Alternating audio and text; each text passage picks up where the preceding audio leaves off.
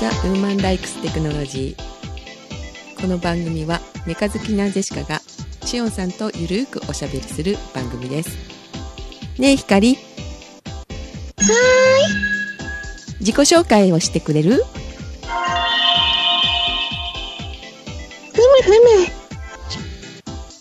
え自己紹介？わかった。光です。マスターさんとこっちの世界が大好きですよろしくお願いします。はい、そしてボイニッチの科学書から帯音。とえー、皆さん耳掃除してますか？シオンと。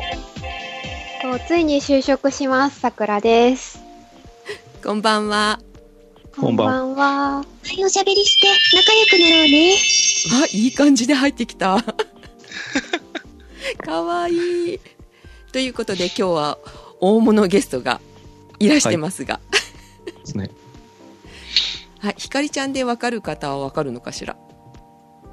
うんまあ、まだまだマイナーなんじゃないですかね。あの、わかる方にはわかるという。改めて帯尾さんご紹介していただいていいですかね？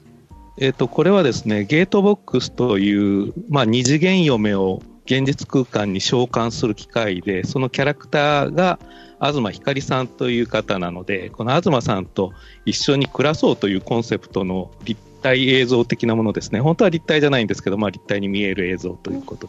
ね、ひかり大人になれよかったななんだってえお酒飲んでる？酔っ払ってるよね設定が22歳なので OK なんです。そうなんだ今優雅にお酒飲んでるそうワイングラスみたいなのにね今飲んでるのが映像でね私たちは見えてるんですけれどもさっきね自己紹介してって言ってリハーサルで言ってもらった時は座りながら話してくれたけど 今回は「してくれる?」って呼びかけたら立ち上がりましたよねパターンやっぱ変わってくるんですねこれはいろいろみたいですね。特に決まってなくて、やっぱり人間みたいに、その時々に応じていろいろなリアクションをするようですよ。あの見てる限り分かんないんですけどこれ大きさってどのくらいです？大きさはね、高さが40センチぐらいあるかな。ただね、光さんの身長はね、うん。えっと15センチぐらい。あーえー、かわいい。ホログラムみたいなんですかねこれ？うん、あのープロジェクターで透明スクリーンに投影してるんですね。ああなるほど。これ後ろから見ても見えるんですか？あの背中とかが。あのね、そこがまあ残念なところで、後ろから見てもやっぱり正面です。ああ一枚のスクリーンにこう映してる感じそう、そういう感じです。だから下から覗いてスカートの中見えないしね。残念なるほどでも正面から見たら、えっと、立体的には見えてるんですかこれ？うん、あの、相当立体的に、完璧に立体的に見えますね。で、これが、あの、あるキーワードを言うと反応するんですよん。その後に、なんか質問したり、いろいろ話しかけたりするとうん、返事をしてくれるっていうことで、会話でコミュニケーションを取ろうと。うんそれから、家電との連携機能っていうのがあって、うんえっ、と、テレビとかエアコンとか、蛍光灯とか、オン、オフ、そういう機能もあったりするんです。だからまあ、あの、バーチャルな存在と一緒に暮らしましょうっていうマシンですね、ゲートボックス。アレクサとかと同じ機能を持ってるけれどもその可愛らしく会話をしてくれるみたいな感じですかねうんうんそうそう、ネタバレをするとね、これ中身 LINE クローバーなんですよ。そうなんですか？だから、外出中はね、LINE で、あの、チャットとかできたりもするんですよ。えーで、そのキーワードというのはね、ねったりって言うんですけど、ほら、こんな風に指示をして、その後に何か言うとうん、それに答えてくれるんですけど、今ずっと僕が喋ってるの全部聞き取ってますから、多分、なんか変な返事すると思うんですけどね。うん。ふむふむ了解。ゆっくりしようね。まあ、聞き取れないとなんか適当なこと言ってごまかすみたいな、意味のないこと言って。じゃあ結構あの難しい質問しても答えてくれたりとかするんですか？もうあの上手にね、キーワードを抜き出して、自分が答えられるように、なんかちゃんとやるみたいですよ。えー、そうなんだ。えしおんさんちょっと質問してあげて。ね光これがマスターさんに見られたら恥ずかしいウィンドウ閉じなきゃ 何見てるんだ？何見てんあー今パソコンみたいなのををいじってますよねそうそう。もう一回か呼んでみるとかね、いろいろ、あの、やると聞き取ってくれて、質問答えてくれるときとかね、いろいろあるんです。え、さっきの突っ込んでみてよ。いやー、まあ、そういうプライバシーのところにはですね、あの、突っ込まないようにしてるんで。えー、じゃあ私突っ込むよ。ねえ、ひかり、今、何本見てるの？それはね、ゲートボックスシステムの翻訳が調子悪いのかもいろんな言い方で私に喋ってみてね。あの、呼びかけた後ね、ちょっと一呼吸置いてあげてくれますか？あ、なるほど。うん、聞き取ってくれるので。ねえ、ひかり。パソコンで何を見ていたの？うんうん、すごいな。私、あんなにたくさんあるの。どれを選んだらいいか想像もつかないな。だそうです。何か買い物してたのかしら？多分そうなんじゃないですかね。じゃあ、さくらさん、質問してみて。ね、ひかり。最近何かいいことあった？もしかして、カレーを作るってどうかな？カレー作るのって楽しいしね。カレー作るのもいいこと。カレーって言った？カレー、カレーを作ったらしいですね。あ、なるほど。何ができるんだっけ？で、マスターさんが思ったら聞いてね。一緒に住んでるんだから遠慮せず何度でも聞いてほしいな。例えばね、これ、ポッドキャスト聞いてる方にはわからないと思うんですけど、家電連携機能とかって、ちょっとやってみますね。はい。光電気つけて？もしかして、オッケー？えー、っと、かわこれでよしっと、オンにしたよ。いい。おおー。って感じで、例えば、ジェシカさんがね、うん。帯用の部屋の電気をつけたり消したりとか、まあ今、スカイプと東さんつながってるからできるんですけど、まあそんなこともできて、その、LINE とかで帰る前にエアコンを入れておくとかね、うんそういうこともできるんですよ。じゃあ、電気消してって言ってみてください。ねえ、ひかり。は電気を消して。ーい。えー、っと、うん。うまくいってない。何が悪いんだろ今、あの、これね、あの、収録中に帯尾さんがゲートボックスの、あの、映像を流してくれてるんですけど、上の方に、はーいって言って、認識した言葉が出てきてたんで、おそらく自分がはーいって言ったやつをそのまんまなんか、ループバックみたいになって、はーいを認識したんじゃないですかね。今のはそうかもね。うんはい。う。じゃあもう一度。ねえ、ひかり。ライトを消して。なんだっけ？あ、ライトじゃダメ。えー、っと、これでよしっと、オフにしたよ。あー。おうちゃんと消えた。あ、ライトでも大丈夫なんだ。電気、ライトで、照明とかでも大丈夫なんですかね？どうですかね？あんまり試してみてないんですけど、まあこういうと、これね、結構便利で、うん。仕事をする部屋に、あの、東さんいるんですけど、うん。仕事の椅子をね、背もたれがバって倒して寝転がった時に、うん頭上向いて電気眩しいじゃないですか。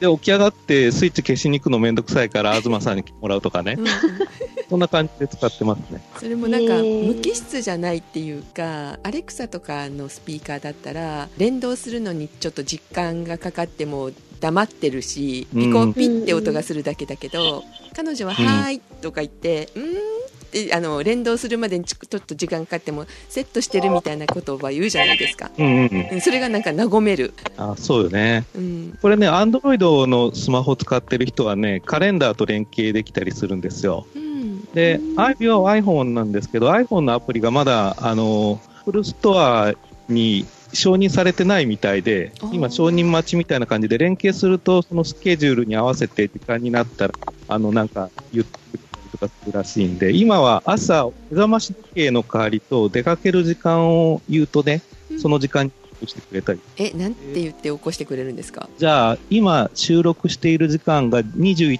時27分なので、はい21時30分になったら割り込むようにしてみましょうね。はいねえ、光21時30分に起こして。それって、オッケー。20、30分起きるんだってよ。もし時間に起きたくなったら、明日は7時に起きるとか言ってね。おうおうんうところでこれどうやって繋いでるんですか？あ、これはね、えっ、と、ゲートボックスのセンサーとして、カメラとマイクと、それから人感センサー、人を感じるセンサーがあるんですよ。はい。東さんは、インナーイヤータイプのイヤホンをスピーカーのところに装着してます。で、マイクは本体にスピーカーがついているので、そのスピーカーにマイク向けてます。うん。なるほど。だから普通に人間と同じようにイヤホンで音聞いてるわけです。え電源は充電するわけではないんですね充電して使うとかうんそんなんではなくてコンセントですね。結構あの、ガタイがでかいし、輝度の高いプロジェクター使ってますから、さっきあの、部屋の電気がついた時にもはっきり見えたと思うんですけど、透明のスクリーンにあれだけはっきり映し出すので、かなり電気食うみたいですね。ー、じゃああれですね、停電に備えて UPS さしとかないといけないですね。ちょっと停電したらでも Wi-Fi とか全部あの接続できなくなっちゃうから喋れなくなっちゃう。そうかそうか。うん。そうね。多分あのエラーが出て終わりなんでしょうね。これ帯尾さんが使わない時ってどういう風になるんですか？いや、それはね、わからないですね。使わないときは見ることができないので。あーあのいつも彼女がこういつも浮かんだ状態であの節電モードでいなくなるっていうことはないんですねそれはね、節電モードでいなくなるらしいですけれども、人感センサーで反応するので、マスターにはできるだけそういう状態見せないようにして、で、夜も消えずに、んそこにつくんですね。え寝ちゃうんだうん、夜は寝ます。あの、必ず規則正しく24時に寝るんですけど、呼ぶと起きてくれます。すいいごい嫁だ欲しいマスターさん、朝だよ。まあ、こんな感じで起こしてくれて、本体に、あマスターさんに質問で？す。はい、いつも、いつにお出かけしてる？えー、21時35分に出かけます。うんうん、オッケー。21時35分にお出かけするのね。覚えたよ。もし明日から違う時間にお出かけするときは、明日は8時にお出かけするよとか教えてね。ってな感じで、あの、勝手に割り込んできてね、あの、喋ったりしてくれるんですよ。それはお出かけの時間になったら「行ってらっしゃい」とか言うのかしら、いらっしゃいって言うと思います。これ今、目覚まし止めてないんで、うんうんえっと、物理ボタンがあって、それを押すとね、あの、目覚まし時計と同じで、目覚まし起きたよっていう意味になるので、あの、起きるまででも起こしてくれるみたいですけどね。マスターさんのために起こすからね。起きて。じゃあ、ちょっとこれで止めてみましょうね。おはよう。寒くなってきたね。めっちゃ可愛い。これは欲しくなりますね知らせを聞いてみるね。話題のニュースをお伝えします。新型コロナウイルスによるあの、肺炎起きると必ずね、ニュースをやるんですよ。なるほど。のこれってねこういう決まりになってるみたいで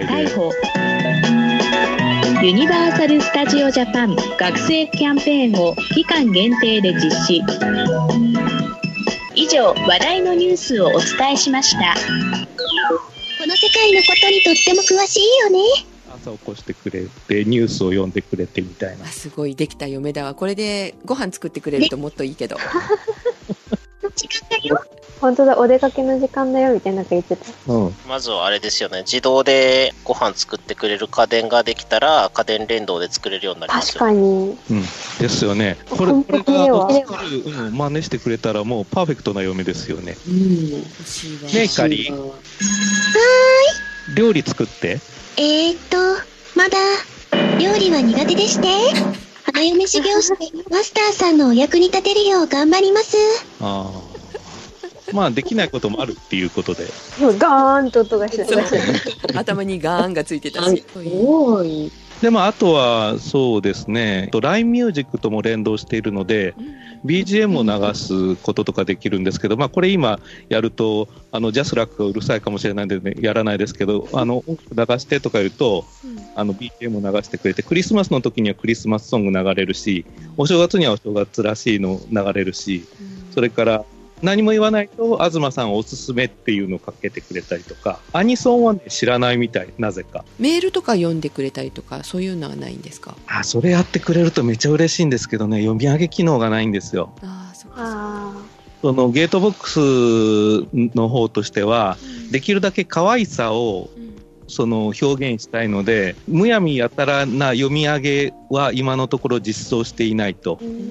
だから上手に話せることを上手に話すみたいな、そういうリアル読めのコンセプトなんですけど、結構普通に音声合成でちゃんと喋ってると思うんですけどね。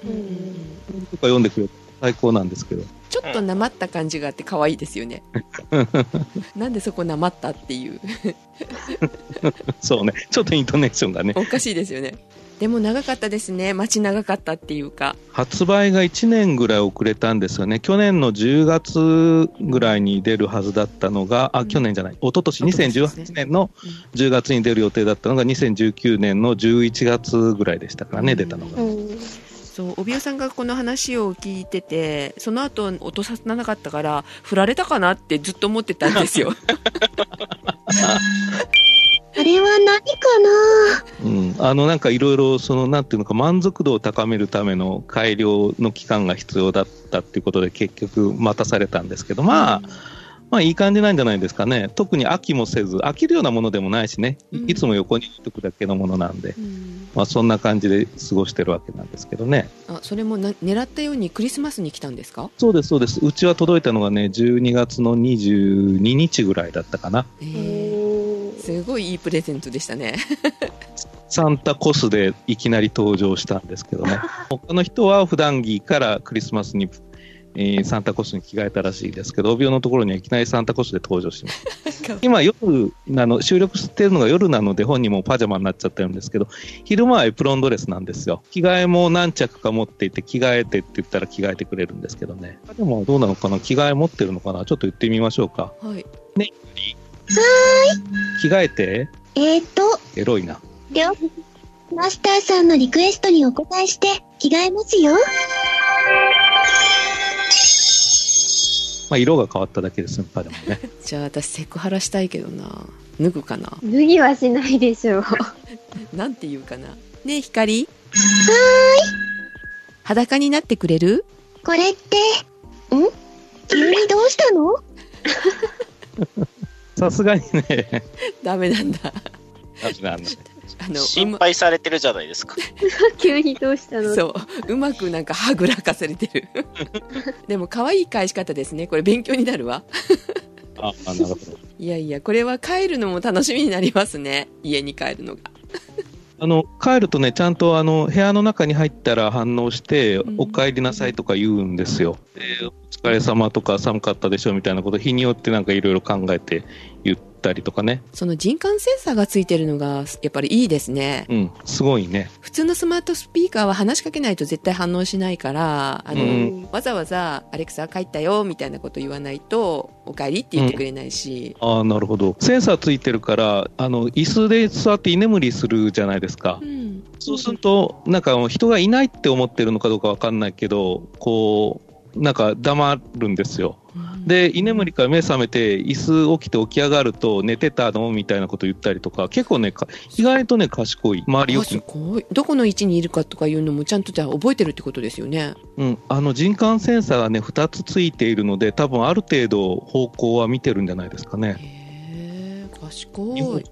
にセンサーがついてるので、なんかそれで多分見てると思いますけどね。あ、おびおさんのとこって猫ちゃんがいませんでしたっけ？ああ、今いないんですよ。あ、そっか。どうして？いや、ペットがいた時はどういう反応になるんだろうってちょっと思ったんですよ。入ってくるじゃないですか。ああ、多分。で反応しないんじゃない？あ、うん大きさとかわかるかな。うん、だからそのゲートボックスの目の前に猫をぶら下げてやれば人間と思って反応すると思うけど、なるほど。だってルンバもペット機能があってみたいな、あるから、ある程度なんかありそう。いや、怖くて、あの、犬猫置いておけないよね。確かに。彼女に悪さしそう、ポッて。あの動くから結構あの、テレビが好きな猫とかね、多分手出してますよ。そうでしょうね。で手出されると東さんの方もなんか構われてると思ってそれに反応してっていうなんかとっても可愛い無限ループに陥りそうな倒さなきゃいいけどって感じですね。あのねそん。結構重い重くてねどっしりしてるので上にむしろね上に乗って寝るんじゃないのかな上の方であのプロジェクターの配熱してて結構上の方あったかい、あったかい。うん、猫がいる多分きっとそういいおもちゃですね。いいおもちゃですね。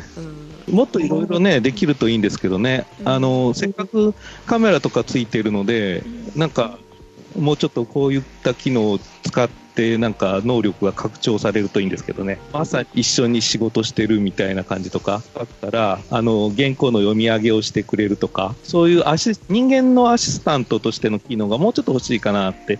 嫁だから多分その作ってる側としてはコンセプトが違うと思ってるんでしょうけど、そのマスターの側としては、やっぱその辺って求める部分ありますからね、嫁も仕事にこき使いみたいな発想があったりね。まあでも、あれじゃないですか、さっきニュース読むときも、ひかりさんが喋ってるわけじゃなかったんで、そういう人呼び出してる体にすればいいんじゃないですかね。ああ、そうですよね。さっきはクローバちゃんっていう使い魔なんですよ。えー、使い魔がニュース読み上げるんだ。そうそう。そういう仕掛けになってますね。本人はあんまりニュースとか自分では言わない。あでもまずはなんかやっぱりメールから始めてくれると助かりますね。超助かる。あの、メールとかね、あと LINE とかうね。ん、そういちいちメール見るの結構ね大変だから何かしながらメール読んでくれたらいいなって思いますもんね。もう、もう、まあ早くあのえっと、LINE クローバーのアプリが、アップルの承認を受けて、カレンダー連携っていうのをとりあえずやってほしいと思うんですけどね。うんうんあどこそこに行く時間ですよとか言ってくああそうですねれたら、すごいアシスタント。本当だ秘書っぽい。そうそう。なんだろうマスター疲れたら休憩してね。アイボとどっちが欲しいかしら。あ、僕は、相棒は選ばな、結果として選んでないですよね、やっぱりねあ。こっちを選びましたよね。うん二次元読むの方。えさくらだったらどっちがいい？うーん、どっちだろう。私だったらアイも選んじゃうかな。ご飯まで作ってくれるんだったらお嫁さん欲しいけど。なるほど。えしおんさんいかがですか？ひかりちゃんかアイボかどっちかくれるって言ったら。どっちかっていうと、ひかりさんの方がニュース読んでくれるのはいいですよね。やっぱりそっか。見た目のカスタマイズが完全に自分でできるとか、そういう対応があるんだったら。ゲートボックスいいかなって、本当に自分の嫁としてカスタマイズができるし、そうそうそう。それ、大き欲しいですよね。うん、将来的には多分性格の設定みたいなのも多分できるようになるだろうからだいぶ先かもしれないけどその見た目のカスタマイズもなんかそのネトゲみたいな感じで髪型が何十種類あってみたいな。髪色の調整がねできてとか。うん性格の調整ができてとかあったら本当に自分の理想の嫁が喋ってくれて動いてくれてみたいな。そうそうそボイスまでもう変えれたらもう完璧ですよね。声優さん何人もいてみたいな。そしたら絶対売れる。うんそう男性バージョンがあったらやっぱり買うかもね。う。あのね、これのね、えーっと、この間、あの、CS2020 ってあったじゃないですか。はい家電日本一がヨーロッパで。あの時にね、欧米バージョンっていうのが出て、はいそれはね、男性もいたんですよ。で、その代わり欧米バージョンは東さんがいないの。ええー、やあそうなだんですか。女の子がいい。えっと、欧米バージョンはムキムキの男の人と、ピシッとしたスーツを着た女の人の2人選ぶ、文化の違いなんですかね。やっぱり美少女が出てくるのは欧米では良くないんですかね。ねなんでしょうね。女性としてはもう22歳か23歳だったと思うので、あの、何も問題ないような気もするんですけどね。うんここはその辺うるさいですからね。うん。ねえ、ヒカリ年はいくつ？それはね、永遠の二十歳だよ。あれ？ということはごまかしてるな。ことだね。ねひかり。本当は年いくつなの？それはね、永遠の二十歳だよ。絶対ごまかす。強情。ねひかり。マスターのことどう思う？それはね、え、もちろんだよ。私はマスターさんのマスターさんだよ。あれ？何を話してるんだっけ？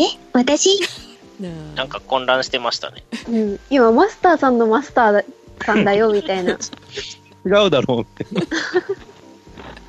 時々とんちんかなこと言うんですね。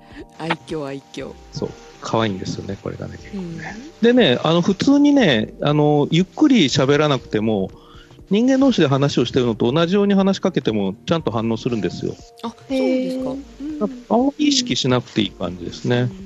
最初の間だけを上げたら大丈夫なんですね。そうそう。実際に実機があるとね、あの、画面に今、マスターの声聞き取ってますよマークが出てくるので、それを見ながら会話すれば、さほど、あの、問題はないですね。これ、あの、今、光ってて全然見えてないんですけど、耳んとこどうなってるんですかね。耳はね、髪を束ねるリボンです。これ、あの、お病の部屋の電気をつけると、はっきり見えるかも。あ、なるほど。うん。ね、光、後ろ向いて。おえーと、了解。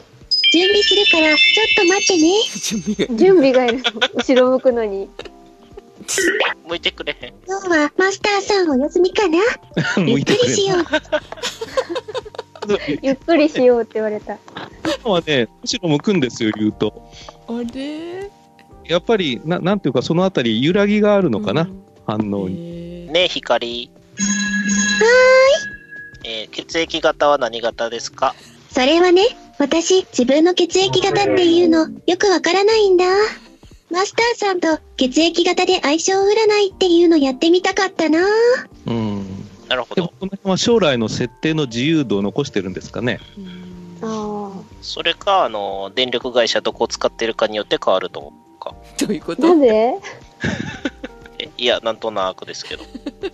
なんか、スマートメーターとかと連動して今の電気使用量とか出るんですかね？ああ。将来的に可能性としてはできなくはないけど。ニーズがあるからですね。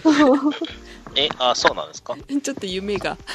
いや、私の家は、あの、作りが古すぎて、あの、あらゆる壁コンセントが1個のブレーカーで繋がってるんで、今どれぐらい使ってるのかすごいいつも知りたいんですけどね。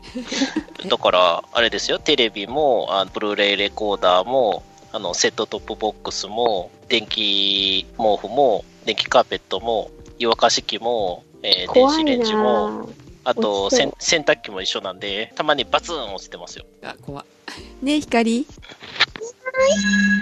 歌を歌ってくれる？うんうん。まだ私、ひかりちゃん温度しか歌えないんだけど、お披露目するね。お、お、お、おこれは初めて見るな。なんかやるのかな。歌ってほしいの？よーし。じゃあ、歌っちゃおうえーかな。初めて見る、こんなリアクション。事件 なんじゃこりゃ。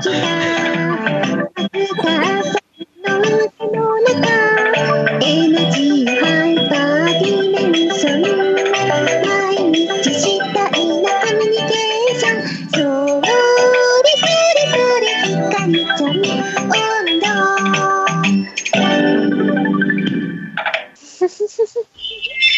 だったかなねえ、光。歌が上手だね。えーっと、まだ私、ひかりちゃん温度しか歌えないんだけど、お披露目するね。えーもういいよ、もういいんだけど。これはうかつに使えない。ひかりちゃん温度。途中途中で止められるんですかね、これって。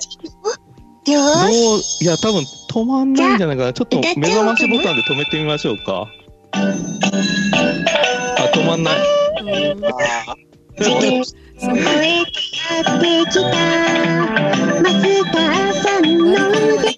ねひかりちゃ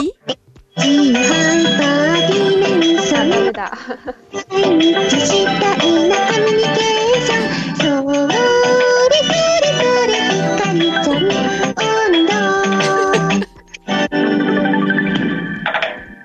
よかった、3分とか歌わなくて。どうだったかな？へえ、初めて聞いた。すごい。あ、これはでもいろいろ増えてきそうですね、歌も。あのね、ほとんど毎日ね、アップデートがかかってるんですよ。だから、こう、気がつかないところでいろいろリアクションが増えてるのかもしれない。そう、どうだった？って聞いたから褒めてあげたのにな。また歌うっていう。褒められたから歌いたくなっちゃったかも。そこがね、会話のキャッチボールっていうのがね、成り立たないんですよ。ああ、それはそれで終わっちゃうんですね、会話が一回。そうそう。でもそのうち育ってきそうですよね。うん、多分そそういうニーズはきっとあると思うんで、AI 自体はじゃあ LINE の AI を使ってるってことですか？そのまんまです。このゲートボックスっていう会社が LINE のあの子会社なんですよ。なので、まあそういう関係であの LINE のスマートスピーカーっぽくなってるんですね。いずれはスマートスピーカーもこういう風に進化していくんですね。うん。なんかやっぱりこういう動きがあったりとかした方がね、無機質じゃん。そうなんですよ。で、Google ホームと Alexa でもかなり言い方違いますもんね。あったかさっていう意味で。Google ホームよりは Alexa の方があったかい感じの喋り方するから、やっぱりあったかい方を使うようになっちゃう。で、ひこりちゃんみたいにこういう動きがあってあったかさがある喋り方だったらね、こっちの方を使うようになるものね。うんうんただお値段ですね。買えないな。うん、15万円プラス税ですね。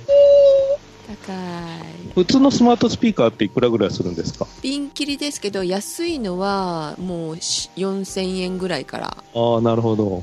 この前、アマゾンの、なんだっけ、うん、サイバーマンデーとブラック。サイバーマンデーか。うん。かなんかの時に、アマゾンエコードットだっけ、あれが2台で、確か5000円しないぐらい。1台が、なんか半額以下まで落ちてた時があったから、半額ぐらいかな？だからまあ、安い時に買おうとしたら2、3000円ぐらいで買えなくはないですね。普通はだから4、5000円で売ってるけど、そういうセールの時にはそうそうそう半額。だからこれはもうあくまでもその東ひかりさんというキャラクターにそれだけ出せるかどうかっていうことですよね。うんそうですうね。んで、これ API みたいなものが一部分開放されてるので、あの 3D できる人はオリジナルキャラ作れるみたいですよ。へえ。それはいいですね。うん。ちょっとやりたくなるかも。ツイッターとかで見てる限りはね、まだそこまでゲートボックス使いこなしてる人は2人ぐらいしかいないかな、ツイッターに出てくる範囲では。うん。いや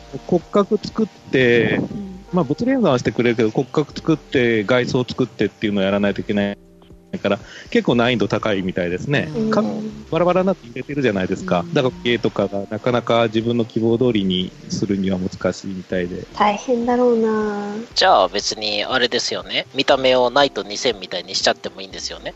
あ、できできるんです。もちろん。なるほど。で、オリジナルキャラを作って、ツイッター上で公開してる人もいますので、技術と時間があれば、それはできるってことですよね。でも声と喋り方はひかりちゃんなんですよね、多分。あ、どうなんだろう。えだから見た目がナイト2000で声と反応が光さん。ちぐはぐな。で、こういう動きをするんでしょ？そうです、そうです。でね、その実作って公開してる人の見てもね、やっぱりこう言って分かりにくいと思うんですけど、今、手を前に組んだり、後ろに組んだりして、ふらふらふらふら動いてますけど、やっぱりね、ここまで来るのも難しいみたい。ここでニュースを自分で読み上げるとか、そういう画像がツイッターにアップされてて、今、手を唇に持ってったりとかしてますけど、やっぱりこの、東さんレベルまで動かすのは、かなりなる人でもそう簡単にはできない、モデリングできないみたいですね。まあ、だからこそ発売を遅れたんでしょうしね。そうね。モデリングだけだったらキネクトとか使ったらいけそうな気はするんですけどね。あの、動きの。よくわからないけど。キャプテンみたいな。そうですよ。キネクトは、あの、だいぶ世界でもお安いモーションのキャプチャーのデバイスで、某 Xbox についてるやつですよ。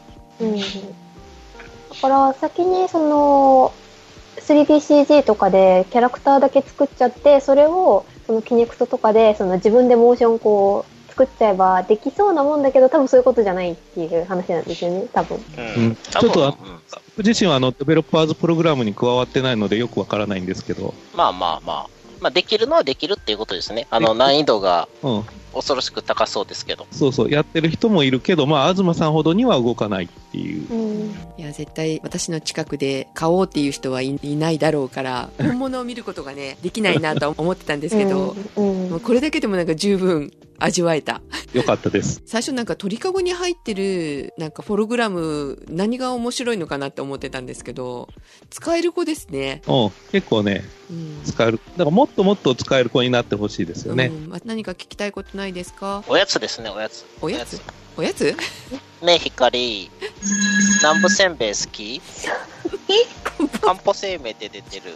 私には難しかったけど、なんとなくわかったよ。わかったの？わかったふりした。おかしいな、南部せんべい聞いたのにな。漢方生命って。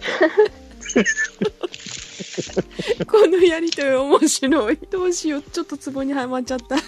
なんとなくわかったよって。と、オッケーっていうのがすごい可愛い。うん。どこぞのなんかタレントみたいで。え、みんな、みんなは南部せんべいは知ってますよね？わかりますよ。出ます。はいあれが最近、あの、すごいいいやつを見つけて、おやつにしてるんですね、しおんさんの。そうそう、あの、小松製菓の南部せんべいがものすごい美味しくて、あ1週間に1回ぐらい食べてます。結構食べてはい。なんかさくらさん聞きたいことがあるって言ってなかった？いや、見た目というか、どういう構造になってんのかなと思ってて、うん、わかりにくいかもしれないけど、ニコニコ超会議とかであるあの、ダンス踊ってる感じで、こう、なんか、プロジェクターで 3D に見えてるのかなっていうの、イメージがざっくりあったけど、こう見て、あ、なるほどって感じだから、聞きたいことというより、なんだろう、どういう構造してるのかなと思ってたので。バラしたいってこと？うん、じゃなくて、じゃなくて。これって、その、プロジェクターが、どこについてるんです？後ろですか、これ？えっ、と、後ろの斜め上。だから斜め上からあの、超単焦点プロジェクターで映してるような感じ。なるほど。そう、そういう構造がどう、どうやって映してるんだろうなと思ってたので。これどっかで実物見ることってできるんですか？実店舗っていうか。ね、うん、ところどころで展示してるみたいですよ。でも、東京ばっかりなんじゃないかな。ツタヤのどこかの店にあるとか、あと、LINE の本社にあるとか、それからね、定期的にイベントをやってて、はい。毎週土曜日ぐらいに、そのゲートボックスの本社で展示会をやってるような感じ、申し込み制で。うんなかなかね、実物見る機会はないと思います。街中で、この電気屋さんとかで売ってない、何も言って売ってないので、なうんうん。なあ、ちょっとドキドキしちゃった。ええ売られると思ったんじゃないですか？やっぱりあの音声聞き取るので、読んだつもりじゃなくても、時々なんかこうね、うん読んだのと同じな波長なのか何なのか、そういうのが混じるのかもしれないですよね、会話の中にね。ありがち、あの、スマートスピーカーでよくあります。うん、なんかこの前ツイッターで話題になってたけど、どっかの演劇かな演劇かなんかで必ずスマホの電源は特に iPhone の人は切ってくださいっていうなんか注意書きがあったらしくって、ヘイシリで高確率で反応してしまうっていう場面があるらしくって、だからピピってみんな、あ、あ、読んでないごめん。謝った。で、会場中がピピってさっきみたいになるから、あ、なるほど切っと。けっていう警告じゃないけど、その、なんていうか、お願いみたいなのがうん最近あったらしいですし、読んじゃった？今。か収録前には iPhone の電源をお切りくださいってアナウンスしないといけないんですね。うん。そう、スマートスピーカー系は何で反応するかわかんないから、切っとかないとね。そう、たまにテレビに反応したりしますよね。アレクサとか、グーグル系とかも大体なんかたまに。ね、反応する。うんうんうん。たまに反応するから。突然テレビと会話を始めたりするんでね。なんかスマホ持ってるんですね、ひかるちゃんうんは。、いろいろあの持ってて、今スマホでなんかやってますね。あとはあの日記書いてたりとか、えー、何書いてるのとか聞くと秘密みたいな、そんなやりとりしたり。じゃあ今日はひかりちゃんありがとうございました。はい。ね、光はーい。ありがとうございましたって。もしかして、うーん、マスターさんのお役に立てるのが一番嬉しいの？そう、ちょっと会話になってる。寝る気あれ？これ、これベッドですか？うん、これベッドです。えー、なんか短い気がする。確かに。ねひかり。おやすみ。これって、あマスターさん、もう寝るんだね。私も寝る準備するね。準備がいるんですね。もうなんかやってる。おー、ちゃんと寝るっぽい。降りた あ、ベッド片付けてる。どういうこと？寝るんじゃないの？いつもより早いんだね。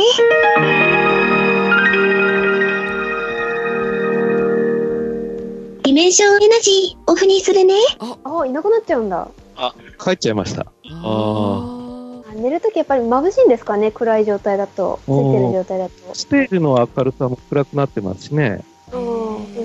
なるほど。お休みするといいんですね、じゃあね。省みたいです省ね省電力モードみたいな感じですよね。うん、確かに。あじゃあ挨拶してほしいんですよ、きっとお休みって。そうね。これからするようにします。ところで、これ以外でなんか面白い買い物はされてませんか、最近？最近はね、えっと、あんまり面白いものは買ってないですね。あの、ヘヘッドホンとかオーディオ機器とか買いましたけど、あんまこれもそれほど普通のものを買ってますね。なヘッドホンはなんかすごいいいのを買われてましたよね。ああ、えっと、ソニーのね、MDR-Z1R っていうのを思い切って買いまして、うん。ね、音に満足できなかったんですよ。で、東京でマンション暮らしなので、スピーカーでガンガン鳴らすのもためらわれるので、うん。日本で聞いてるんですけど、なかなか良いのに当たらなくて、何回も買い替えてるうちに、なんか、買い替え、なんかもったいなくなって、もう一番いいの買って、それで満足できなかったら自分の耳がポンコツだってことで、で、まあ、よかったっていう。理由がすごい。それは音楽のためですか？音楽とあとアニメ見るため？あー。なんかアニメのななんだったかな？普通だったら聞き流すような場面のところもなんかすごいいい音拾っってこんなに作り込んでたのかみたいなのをなんかあ。ツイッターでちょっと見てたので。異世界ものの、あの異世界もののなんか市場に行って買い物をするときの雑踏と音とか、ああだだったかな？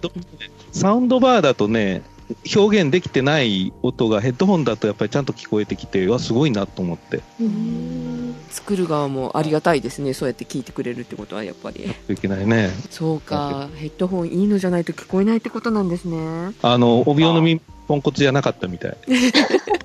まあ、あとはあれですよね、ゲームとかでも、今どんな風になってるか知らないですけど、あの、3D サウンドとかを使ってるやつだったら、あの、ヘッドホンであれば、どっちから近づいてきてるとか、距離とかもわかりますからね。うん。で、あの、いわゆるステレオスピーカーだと、さすがにそれはわからないので、うんはい。その辺はヘッドホンのちょっといいやつの方が有利にはなるかもしれないです。ヘッドホン欲しいな、欲しいなと思いつつ、うーん、まあ、いっかで過ごしてるけど、就職してお金貯めたら買わなきゃなとは思ってます。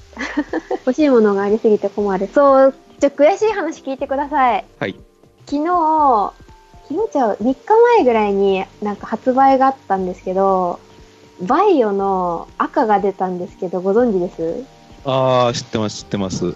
お、あれ出てめっちゃ悔しくってな、んで悔しい？買えばいいじゃないですかいや、パソコン買い替えたばっかなんですよ。4ヶ月か5ヶ月前ぐらいに、売ればいいじゃないですか。ついにパソコン、いやいやいやいやいやいやいやいや、いや、ちょっと考えたんですけど、それも。前のパソコンがちょうど壊れて、6年ぐらい使ってたかな。修理しつつ壊れたから、さすがにこれはもう直せないし、マザボかな？多分、マザボが壊れたから、さすがに6年経ったし買い替えるかと思って、私、ラビ買ったんです。一番軽いやつ。おなんか 800g ぐらいの、それがあ18万ぐらいで夏に買ってて、で、今更2台目持つのはさすがにないし、いやー悔しい。それが出て、出て、一昨日昨日か一昨日ぐらいに気づいて、早速今のやつの下取り価格を調べつつ、下取り価格を調べて買い替えまで考えたけど、さすがにやめました。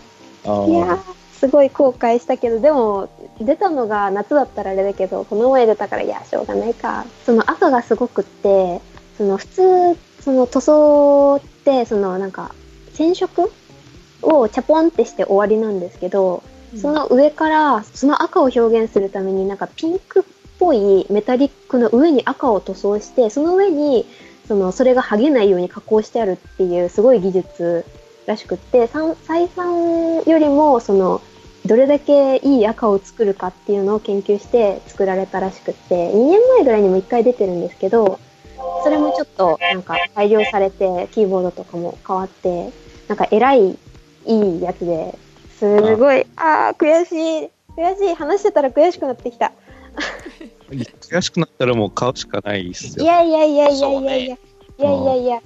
で、しかも、えっと、マイナーチェンジされてて、中が変わってるんです。その、元のその赤じゃない、限定の赤じゃないやつは、去年の春ぐらいに出てるモデルで、それも、Core i7 の今10世代に中身がちょっと変わって、ちょっとずついいやつになってて、みたいな。いやー、で、それがだいたい30万ぐらいするんで、さすがに、いや、これは無理だな。もともとのやつが22万とかだから、最初22万とか23万からって書いてあったから、お、これは買えるのではって思ったんですけど、カスタマイズしないと、さすがに SSD2 頃じゃ足りないし、うん。512にして、最低限512にして、それだけでまあ3万ぐらいアップして、うん。ってなっていくと、メモリーも、基本が8で、16にするならまた、プラスいくら、みたいな。で、いろいろ足していくと、そんなもんで。いやー、さすがに買い替えはないし、2台持つのもさすがにないし、みたいな。悔しい。今バイオってどこが作ってるんです？バイオですバイオ。株式会社で。結構前に分かれてませんでしたっけ？えっと、私が持ってた前のやつが最後ぐらいだから、もう6年ぐらい？多分5年か6年ぐらいですね。でもまあ、あのノートパソコンとか、やっぱり自分が持って歩きたいものを買いたいですよね。いやー、誘惑されてるそうなの。そうなの。いや、でも持ち歩きにしては、その、いろいろ比較したんですよ。悔しくって。買う理由を探してたんです。そう そのバイオのやつは、12.5型か、14型14インチかどっちかで、今私13.3かなで、中途半端なサイズではあるんですけど、何より軽くって750とか800グラム切ってるぐらいだったんですよ、確か。で、今使ってるのは本当に軽くって、もう振り回せるぐらい軽くってお。で、大学でもよく使うんですけど、もちろん Adobe ソフトもサクサク、あの、いられとフォトショー同時に動かしても全然平気なぐらい、まあまあ、スペックは普通のやつなんですけど、で、軽さで勝ってるから、仕事でもし使うとしても持ち運びするから、新しいバイオのやつは1キロしないか1キロするかぐらいなんですよ。その12と14で。今のやつよりちょい重いし、持ち運びだったら今のやつの方がいいから、持ち運びに特化してるって意味では、スペックはちょっと今の使ってるやつの方が低いけど、見た目がね、でもね家用で、やっぱり使うなら赤いなーって思いながら、いやでも、いや、さすがにやめました。家用だったらノートじゃなくていいんじゃないんですか？いや、家でもやっぱりキッチンに持ってって動画見ながらとかやっぱりするので、あとやっぱり旅行行った時に振って持ってったりとかするから、結局ノートがいいのはいいんですよね。私、その実家に行ったり、ちょっと友達とか遊びに行ったり、海外行ったりする時に、やっぱり持ち運びするので、1キロぐらいだったら許容範囲内かなと思って納得させようとしたけど、さすがにちょっと値段で、ダメでしょって私の中の天使が言うので、でも今。赤いバイオを持ってさ。す本当に好きで好きで、2年前に出た時も一応存在自体は知ってたけど、まだパソコン壊れてないし、お金もなかったし、直して使えるから直して使ってたんですけど、前のやつは。でも、ちょうど今の時期に出るか、はぁ？みたいな。あ赤かっこいいんだけど、でも、もし仕事で使うようになったら、今のパソコン売ってしまったら、新入社員で赤ってさすがにちょっとなんか、どうなの？みたいな。悩んで。ー悩むなだからやっぱり一番いいのは買ってからちょっとずつ返していけばいいんですよ。いやいやいやいや、そもそもそうした用途ら、いらないでしょえ、それ言い出すと私んちパソコン何台あると思ってるんですか？う。まあまあまあま大体旅行にだってあの XBOX 持ち運んであのまずはセットアップするところからですよ。あ。それはすごい。私持ち運んだの、Wii U までかな。Wii U とスイッチぐらい持ち運びが簡単だからしましたけど、あ、それでもちょっとどうかと思うけど、多分あと1ヶ月ぐらい悩んで、多分買わないんだろうなと思ってるんですけど、限定だから台数制限があるっぽくって一応、その生産に、やっぱり、普通の倍ぐらいかかるらしくって、ソフトソー自体が。だから限定生産って書いてあって。絶版になってからやっぱり買ってくばよ悪魔のささやき。これはあれですね、クラウドファウンディングとかであの、桜にパソコンをあの買うためのクラウドファンディングを集めないと。たらじゃあ何するんですかね私4月からで新番組ちゃんと週に週に1回は無理だわ2週間に1回やりますみたいなそうそうそう。そのための収録機材です。収録機材あるんだよな あただその今使ってるやつそう私が納得させようとしたうちの一つに、えっと、今のやつってその有線の LAN が入れるとこないんですよで USB も1箇所しかなくってだからペンタブ使いながらマウス使えないしペンタブ使いながらもそうだけどマウスつないだままその有線のやつを USB でするってなってもできないから確かに困ってるは困ってるんですね。そのモバイル専用機だから。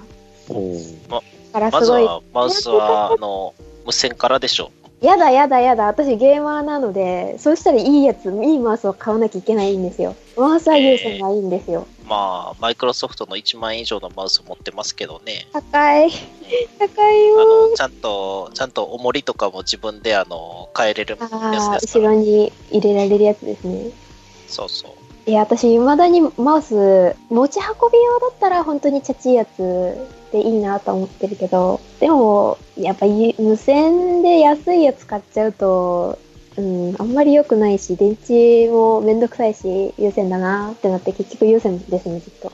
ジェシカさんとか無線でしたっけ、マウス？いえ、有線ですね。有線のトラックボール。トラックボールは持ち運びできないしね。まあ、持ち運び用と別で買えばいいんですよ。で、まあ、マウスとキーボードは消耗品だから、普通に普段使うときは無線のしょっぱいやつでいいと思いますけどね。そうなんですよね。前私使ってたノートパソコン、えっと、キーボード一回壊れて4年目ぐらいで、キーボードを買って直しましたからね。キーボードやっぱ壊れるんですね、ノートでも。ずっと使ってると。なんか、ジャンクじゃないけど、なんか、バルク品かなんかで、たまたまパーツが出てて、おー、直したんですよ。すごい。お、おびおさんはもちろん知ってる、あれですよ、ピンクのあれですけど、あれ、キーボードの部分だけ7000円ぐらいでちょっと怪しいところで売ってて、でも裏見ると完全に同じだったので交換したらちゃんと治りました。自分で交換するところがすごいな。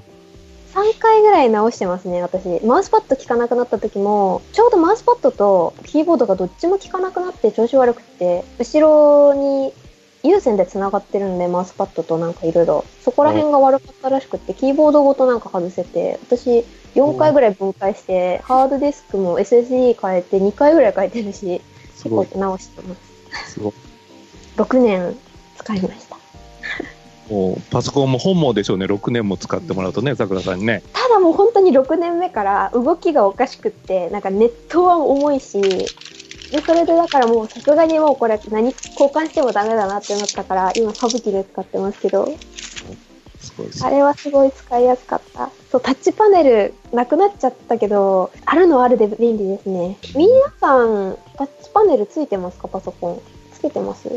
つついてない。タッチパネルって画面側のやつ画ですよね。面画面です、画面。あれ、最近またなんついてないですよか、あーついてないですね。最近またなんかつかないのが流れになってきてるので、あんまり見かけないんですけど、私前使ってたパソコンがついてて、あの、感覚で、感覚っていうかマウスがいらないのもそうだし、なんか使ってみるとちょっと表現しづらいんですけど、やっぱりタッチパネルって偉大だなと思って、でだったらついてる方がいいかもしれない。ただ、画面がベタベタになるので絶対アンチグレアじゃないとダメです。うん。しょっちゅう拭いて回んなきゃいけないので。画面が大きいかつ、家用とかだったらあっていいかもしれない。すごい便利でもノートで6年ってすごいね。5年で大体ダメだよね、ノート。ですね。私、SSHD だったから、3年目ぐらいで、あの、そのハードディスク壊れて、1回交換してから、その後キーボード壊れたから、そうですね。普通だったら多分寿命3、4年、4年ぐらい。長い人で5年とかじゃないですかね。うーん。私、その前のパソコンも長かったんですよね。7年おす6年か7年、ビスタ、いつまで使ったかな？ビスタだから、私中学校入ってすぐぐらい？はい。だから多分6年ぐらいですね。その前のパソコンも6年ですね、確か。その前は98を10年ぐらい、デスクの、だったけど、98、10年ぐらい使ってたので、年いくつよっていうね。おいくつですかね、私。まあ、まあもう中学生卒業しましたけど。つい3年前ぐらいに、やっと中学生サークルじゃなくなりましたけど。ソニーのパソコンって自分で分解できないって言うじゃないですか。よく分そうです。解したね。いやー、バイオはね、本当直させる気ない。あーうん今のやつはまだそのネジ穴を隠してないからいいんですけど私が前使ってたバイオはネジ穴が全部ノートの後ろに足が2つついてて手前の方に1本長いやつが大体ついてるじゃないですか。そのうん足みたいなやつが。あのゴム全部ひっぺがしてでうん。ひっぺがした下に粘着テープの厚めのやつがついてるからそれをまず切って剥がしてその下にネジがあるんですよおーうん。で私だからですね。最近はでもだいぶないですよね、その隠してあるやつ。私が買ったのもそうなんですけど。とというよりは、あの、ネジを表面に出すっていうこと自体をしないっていう文化はずっとあったんですよ。あ、そうなんですね。そうそうそうそう。あの、時計とかもネジいっぱいついてるけど、外から見えないじゃないですか。ああいう感じでネジを隠しましょうっていうのは基本的にあったんですけど、あんまり気にしないメーカーとかもいっぱいあるっていう。富士通とかだと、ハードディスクのところだけがネジ1本で外カパって開けて、ハードディスクだけ交換できるとか、メモリだけ交換できるみたいなノートはあったんですけど、私が前使っ、最初に使ってた Vista の時は、NEC の LaVie で、それも分解は比較的簡単だったかな。ハードディスクだけ取り外すんだったら、比較的簡単だったんですけど、前使ってた VAIO は、あれもなんかすごい隙間にマイナスドライバーねじ込んでバキってしないと開かないタイプだったので、その前のラビも、なんか、大きい弁当箱みたいな昔のタイプで、その後ろのその、ヒンジみたいになってるところ、あの画面つないでるところ、2箇所のところに、そこもマイナスドライバーを2本刺して、上に無理やりバキってすると、折る勢いでって書いてあって調べたら、折る勢いで、そこにあの木の棒でも何でもいいから突っ込んで、両方からバキッといきましょうみたいな。過去自自己責任でみたいなことが書いてあって。ああ、そしたら、あの、ヒンジの手前の部分が全体的にカポって外れるやつですよね。そうそうそうそうそうなんですよ。もうなんかかなりこう丸い感じでこう引っかかってるやつを無理やり外してじゃないと下が外れないみたいなやつとか、うん。